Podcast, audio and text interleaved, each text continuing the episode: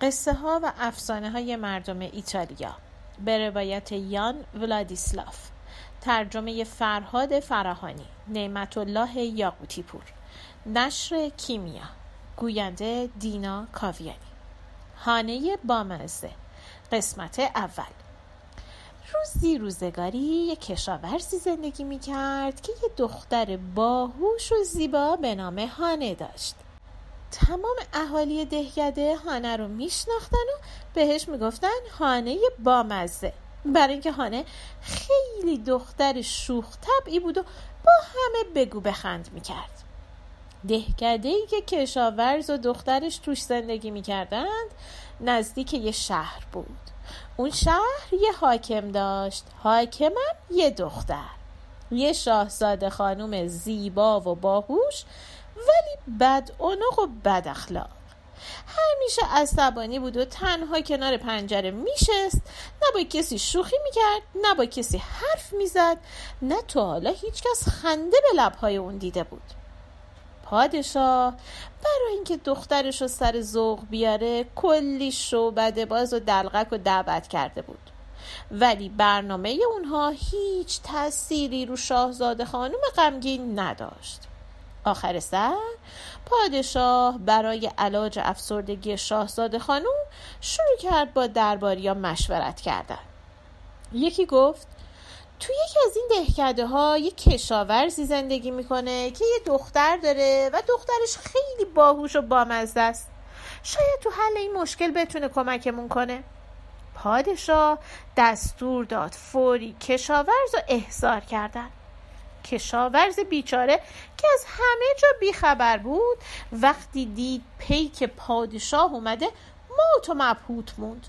هرچی به مغزش فشار آورد که بفهمه چه کار خطایی ازش سر زده فکرش به جایی نرسید.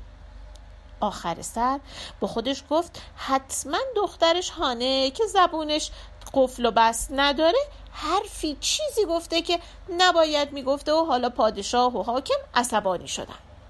کشاورز به دخترش گفت دیدی ای دختر نادون حالا جواب پادشاه و چی بدم؟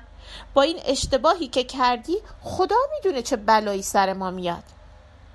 خانه گفت نترس پدر جان از کجا معلوم که اینا به خاطر حرفای من ما رو احضار کرده باشن؟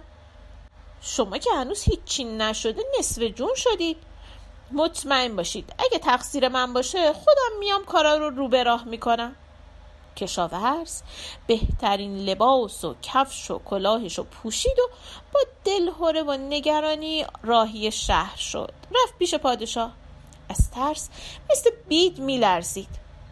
پادشاه به آرومی بهش گفت کشاورز عزیز شنیدم شما یه دختر زیبا و بامزه دارید آیا این مطلب حقیقت داره؟ کشاورز که خیالش راحت شده بود گفت بله ای پادشاه بزرگ اون دختر ساده یه هر چی تو دلشه میگه اصلا هم نمی‌تونه زبونش رو کنترل کنه. اگه خدایی نکرده چیزی گفته که شما ناراحت شدید کم سن و سال بی تجربه است ببخشیدش. پادشاه با تعجب گفت از چی حرف می‌زنی؟ من فقط می‌خوام بدونم آیا چیزی که در مورد دخترت شنیدم درسته یا نه؟ واقعا باهوش و بامزه است. کشاورز که انگار یه سنگ به اندازه کوه از روی سینش برداشته بودن جواب داد بله همینطوره. از بچگی شوخ و بزلگو بود مردم رو میخندوند. پادشاه گفت خب حالا برو اونا بیار پیش من تا با دختر من دوست بشه. فراموش نکن اگه بتونه یه ذره هم دختر منو شاد کنه شماها خوشبخت میشید. کشاورز با شنیدن حرفای پادشاه خوشحال شد و با عجله به خونش برگشت. از دور دید که هانه منتظره. صدا زد.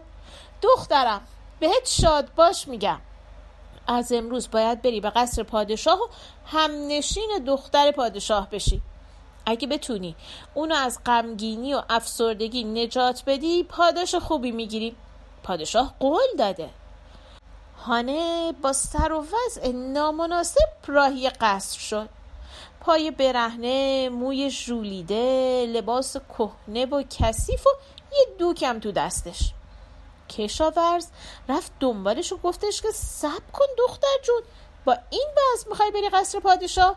خجالت نمی‌کشی؟ دست کم کفش و لباس مهمونی تو میپوشیدی؟ هانه گفت نه. من که همیشه خدا پا برهنم. حالا هم کفش نمی‌خوام. می‌خوام تو زندگی خودم باشم. مگه نشنیدی که میگن خودت باش؟ اگه خوششون نیومد منو برمیگردونم. من که ازشون خواهش نکردم. من نمی‌تونم تظاهر رو درویی کنم. هانه دیگه منتظر نشد پدرش چیزی بگه. راهی شهر شد. به دروازه قصر که رسید زد رو شونه یکی از نگهبانها و گفت بودو برو به پادشاه بگو من اومدم. نگهبان که تا اون روز همچین مهمونی رو تو قصر ندیده بود فوری به پادشاه اطلاع داد که یه دختر پا رهنه و ژولیده ولی خیلی زیبا می‌خواد بیاد تو قصر. پادشاه هم گفتش سری بیارینش تو. هانه اومد و به پادشاه احترام گذاشت و گفت خب شاهزاده خانم کجا تشریف دارن؟ پادشاه یه دری رو نشونش داد. هانه هم گفتش که میره خودش شاهزاده رو پیدا می‌کنه. در رو باز کرد. شاهزاده تو اتاق بود. هانه جلوش تعظیم کرد و براش یه لطیفه بامزه و خندهدار تعریف کرد. شاهزاده خانومم اونقدر خندید که از خنده روده بر شد. این داستان هر روز تکرار می‌شد. با اومدن هانه شاهزاده خانوم همه غمهاش رو فراموش می‌کرد. تا هانه دهن باز می‌کرد. شاهزاده خانم میخندید و صدای خندش تا آسمون ها می‌رفت. پادشاه هم شاد و خوشحال بود. دستور داد که هرچه هانه می‌خواد بهش بدن. حتی اونو ندیمه دربار کرد. هانه مغرور شد. یه بار کفش و لباس و جواهر خواست. گفت حالا که ندیمه دربارم باید مثل بقیه درباری ها لباس بپوشم. ندیمه دربار همیشه با شماست. هر جوری که من بپوشم نشون دهنده وضعیت شماست. اگه خوب بپوشم باعث افتخار و سربلندی شماست. اگر لباس هم بد باشه باعث سرفکندگی شماست. شاهزاده خانمم حرفای هانه رو تایید کرد و دستور داد که لباس و آرایش اشرافی براش فراهم کنند. بعد از اون نه تنها ظاهر هانه مثل زنای دربار شد بلکه با شاهزاده خانم هم دیگه رقابت می‌کرد. یه نفر رو خواست که بهش خوندن و نوشتن یاد بده. کمی بعد با سواد شد. شروع کرد کتاب خوندن و خیلی معلوماتش زیاد شد. پادشاه اونو مثل دخترش دوست داشت. شاهزاده خانوم هم اونو مثل خواهرش دوست داشت. همه درباریام اونو به چشم یک شاهزاده خانوم می‌دیدن. روزها و هفته ها و ماهها گذشت. روز و روزگار هانم هر چند در ناز و نعمت ولی تکراری و یکسان گذشت. هانه از این زندگی تکراری خسته شد. برای همین به شاهزاده خانم پیشنهاد کرد که با هم برن سفر. شاهزاده خانم سری تکون داد و گفت مثل اینکه عقل تو از دست دادی. فکر می‌کنی پدرم اجازه میده که ما تنهایی با هم بریم مسافرت؟ چه فکری؟ تازه. اگر اونم قبول بکنه جواب مردم رو چی بدی؟ هانه گفت حرف مردم که نباید اهمیت داد. خیلی از روی نادانی و حسادت و کینه حرف می‌زنن. باید دید حرف رو کی می‌زنه و منظورش چیه. بنابراین اگه موافقی ده نفر از زنای درباری رم انتخاب می‌کنیم که تو این سفر با ما باشن.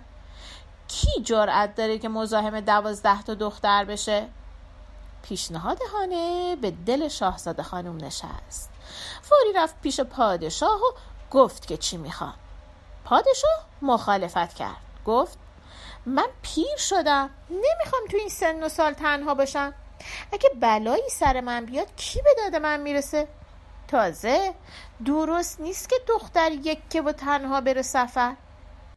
شاهزاده خانم غمگین شد اومد و ماجرا رو به هانه گفت. هانه هم گفت نگران نباش. من میرم پیش پادشاه و درست می‌کنم ماجرا رو. آخر سرم همونطوری که گفته بود اونقدر با پادشاه حرف زد و حرف زد و حرف زد تا دست آخر پادشاه راضی شد. هانه و شاهزاده خانم ده تا از دخترای درباری رو انتخاب کردن که همراهشون به سفر بیان. اون ده تا دخترم مثل هانه و شاهزاده خانم قد بلند و زیبا بودن. اونا لباسای یک دست پوشیدن. با پادشاه خدافزی کردن و با دو تا کالسکه راهی سفر شدن. مدتی از این قصر به اون قصر از این شهر به اون شهر از این ده به اون ده رفتن تا آخر سر به یه شهر بزرگ رسیدن. تصمیم گرفتن یه مدتی تو اون شهر بمونن. تو یکی از مهمون خونه های اون شهر دوازده تا اتاق اجاره کردن. شب و روزم داشتن می‌رفتن و اون اطراف رو میگشتن. جوانای شهرم مثل پروانه دور دختران میگشتن. توی این سفر دست جمعی هر کسی مسئول کارای خودش بود. مثلا شستن لباس دوخت و دوست. هانه کارای شاهزاده خانم رو هم باید انجام می‌داد. یه روز که هانه مشغول مرتب کردن اتاق شاهزاده خانم بود عکس روی دیوار رو برداشت تا تمیز کنه. یه دفعه پشت اون عکس چشمش به یه پنجره کوچولو افتاد. کنجکاف شد می‌خواست ببینه پشت اون پنجره چه خبره. رفت بالای صندلی و از پنجره بیرون رو تماشا کرد. اون طرف یه آشپزخونه بزرگ بود. یه آشپزخونه مجلل و اشرافی پر از غذاهای رنگارنگ و شیرینی های خوشمزه. انگار که صاحب اون آشپزخونه می‌خواست یه مهمونی را بندازه. هانه یه شوخی خندهدار طراحی کرد. مدتی منتظر موند تا آشپز از سالن بره بیرون. اون وقت مثل یه گربه از پنجره رفت توی آشپزخونه.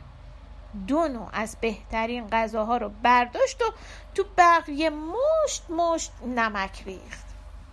اون شب دخترها همچین شام خوشمزه خوردن که تو عمرشون تا حالا نخورده بودن. اونا از هانه پرسیدن که غذاهای به این خوشمزگی رو از کجا پیدا کرده؟ هانم مثل همیشه خندید و شوخی کرد. از اون طرف پادشاه داد و فریادش به آسمون بلند بود. نره می‌کشید و فریاد می‌زد. برای چی؟ برای اینکه تفلی هر چی رو که برمی داشت می‌خورد شور بود و غیر قابل خوردن. پادشاه فرمان داد تا آشپزباشی رو احضار کنن آشپز بیگناه هم اومد پیش پادشاه مثل بید میلرزید و مثل ابر بهار گریه می‌کرد. گفت پادشاه شما خوب می‌دونین که تا حالا همچین اتفاقی نیفتاده. مطمئن باشید که این یک توته است و من گناه و تقصیری ندارم. پادشاه که دید آشپز اینجوری داره التماس می‌کنه دلش به رحم اومد. اونو بخشید. به شرط اینکه دیگه همچین چیزی تکرار نمی‌شد. آشپزم خوشحال و خندان رفت تو آشپزخونش و دوباره شروع کرد به آشپزی. هیچ کس هم به آشپزخونه راه نداد و هر غذا هم دوبار چشید و امتحان کرد. قافل از اینکه خانه شیطون پشت پنجره در کمین بود. همین که آشپز پاش از آشپزخونه گذاشت بیرون باز مثل یه گربه از پنجره پایین پرید و دو تا از غذاها رو برداشت و تو بقیه مشت مشت نمک ریخت. آشپز باشی. بعد از مدتی اومد تو آشپزخونه. شروع کرد دوباره غذاها رو مزده کردن. دیده ای وای همه غذاها شورن. بودو بودو رفت پیش پادشاه و گفت پادشاه ها حتما جادو و جنبل در کاره. من 24 ساعت تموم تو آشپزخونه بودم و هر غذا رو دست کم دو بار مزه کردم. مطمئن باشید که من بیگناهم. پادشاه حرف آشپز رو قبول کرد و گفت باشه. فرصت جبران هست. فردا ببینم چیکار می‌کنی. این آخرین فرصتیه که بهت میدم. ضمنا برای اطمینان بیشتر فردا خودم هم میام تو آشپزخونه ببینم چی کار می‌کنی. پایان قسمت اول.